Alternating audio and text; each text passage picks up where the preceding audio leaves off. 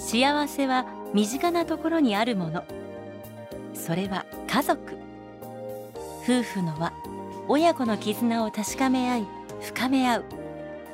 そんな家族円満のヒントをお届けします。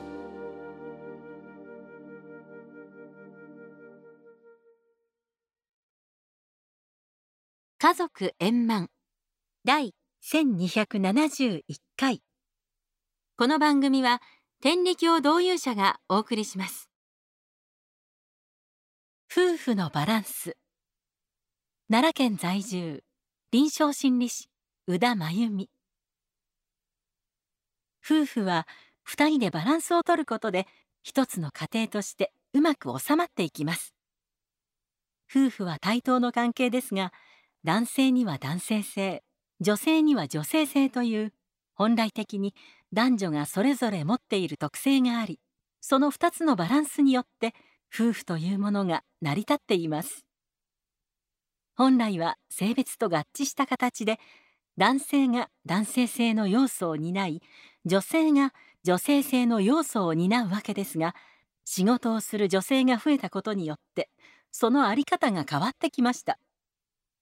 男性中心に発展してきた社会に女性が進出する際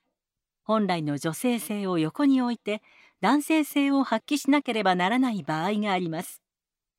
そのような女性は強い女性などと言われたりしますがそういうケースが増えているのです。振り返ると私自身もそうで長年男性に負けないようにしっかりした自分になろうと力を入れて仕事をしてきました。そういう社会の中で自分の責任を果たしていこうと思うとしっかり者であることが求められます。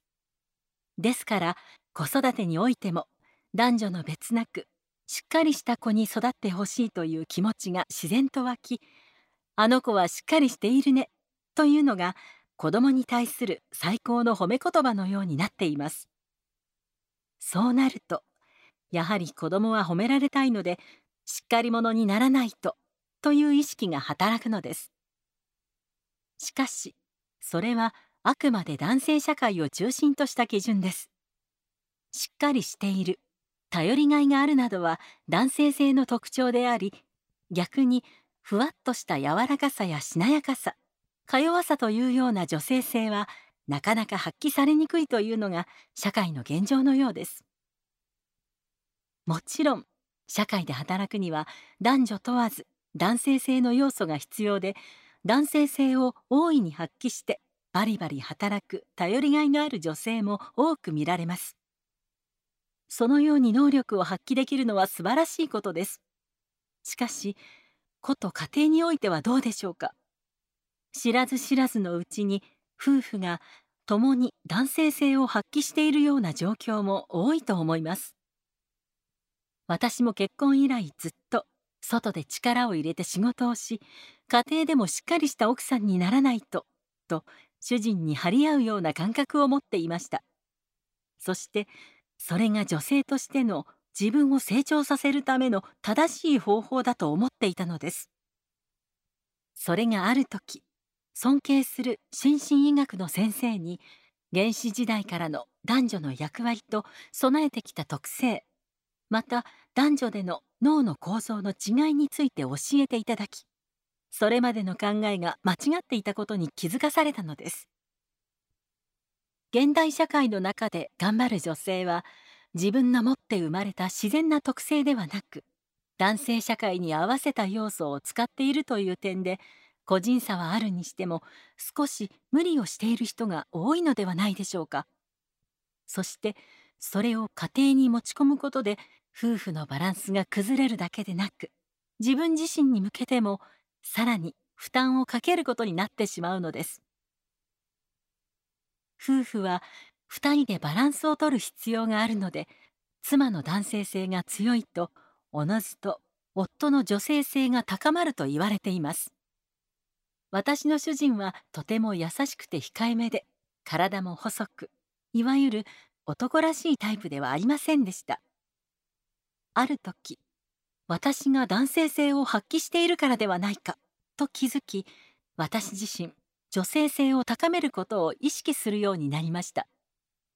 それまではしっかりしている自分でいようと弱い自分を押し隠して頼ったり甘えたりすることができなかったのですがせめて家庭では頑張る自分をやめて何事も主人に頼るようにしました。すると主人が以前よりも自分の意見をはっきり主張し始め家庭でも自然とリーダーシップを発揮するようになりその上仕事も順調に進み出したのです。さらに不思議なことに細身だった主人の体型ががっしりとしてきて胸板も厚くなってきたのです。夫婦のバランスが整うことで男性は安心して外へ出て自分の力を発揮できることを目の当たりにしびっくりするとともに喜んでいます。夫が頼もしく活躍している姿を見て男女の特性を生かし夫婦のバランスを整えることがどれほど大事なことかを痛感する今日この頃です。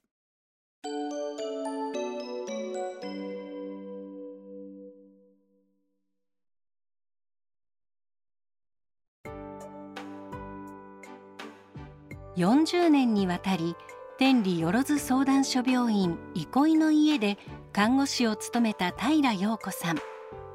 天理教の信仰を持つ看護養牧として常に患者に寄り添いながら理想の看護を求め続けてきました。そんな平さんが医療現場での経験や退職した後の心境を綴ったエッセイ集「胸の奥にこの花ある限り」今日ご紹介するのは幸福な生活とは？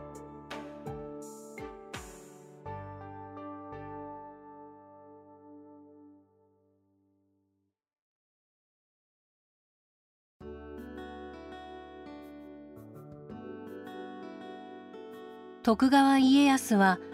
人の一生は重荷を負うて遠き道を行くがごとしと言ったが全くその通りだな。私が憩いの家看護部長時代の院長は病院の重責を担う心境をこう語られたことがあった。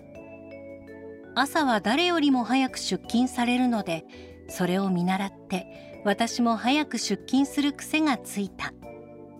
40年余りの看護師生活で身についた朝起きの習慣は定年後も変わらず実に健康的である。しかし看護師としての臨戦態勢はなかなか解くことができなかった。いつ緊急の連絡が入るかもしれないという緊張感が消えず常にアンテナを張り巡らせる状態が続いた。1年ほどかけてもうあの臨床現場に出なくてもよくなったんだよと自分自身に言い聞かせやっと自分を解放することができた。長年の憧れだった平日のよく晴れた日日の当たる時間帯に洗濯物を干す。お日様のもと爽やかな風が吹いて木の葉がキラキラしている。平和だなもったいないな幸せだな。つくづく平穏な日々を味わった。その後奈良県看護協会会長の重責をいただいたがおかげさまで平穏の心は続いている。そんな折物理学者アインシュタインが書いたメモ2枚がオークションにかけられおよそ2億円で落札されたというニュースを耳にした。アインシュタインは1922年に講演のため日本を訪れ滞在していたホテルのボーイにチップの代わりとしてこのメモを手渡したそこにはドイツ語で「静かで質素な生活は絶え間ない不安に縛られた成功の追求よりも多くの喜びをもたらす」と記されていたというその言葉は定年直後のあの心理状態の変化を思い出させた。私は中学卒業と同時に天理の学校で親様のお心を胸に病む人に尽くす看護養牧となるべく特別なコースで教育を受けた。その後は憩いの家で高度医療を受けられる患者さんに少しでも喜んで帰っていただこうと看護に全身全霊を打ち込んできた。決して自らの成功の追求のために取り組んだのではなかったが患者さんの安全を守り年若いスタッフがミスなどを起こさないよう指導し目配りする毎日が絶え間ない不安に縛られた日々であったのは間違いない。信仰を持ち親神様親様という心の拠り所がなければ定年まで勤務を続けられなかったかもしれない。でももし初めから静かな生活をしていたら今のような心穏やかな暮らしができていただろうかとも思う。ひょっとすると小さなことをくよくよと思い患ったり家族にチクチクと嫌味を言いながら暮らしていたかもしれない。人生の中で我が身を投げ打って人に尽くす仕事に打ち込む時期があったからこそそれが終わった時静かで質素な生活に多くの喜びを味わうことができたのではないか。これまで多くの病む人々に接してきた。今こうして健康であることがどれほどありがたく奇跡的なご守護の賜物であるかは身にしみて分かっている。健康な余生をいただけた幸せを一日一日味わって暮らしたい。人々の穏やかで幸福な生活を守るために医療をはじめとするさまざまな現場で働く人はストレスの多い厳しい毎日を送っておられることだろう。でもそれこそがいずれは自らの幸福につながることは確かだと思う。病院勤務時代に苦楽を共にした共に戦う戦士であった仲間たち。お世話になった上司の方々に穏やかで喜びに満ちた日々が訪れていることを願ってやまない。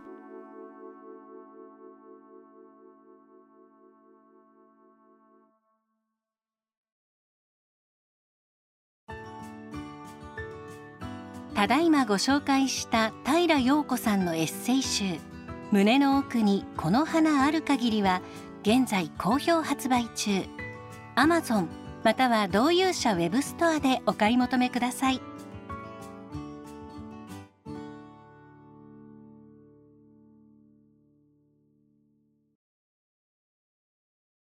家族円満。第1271回。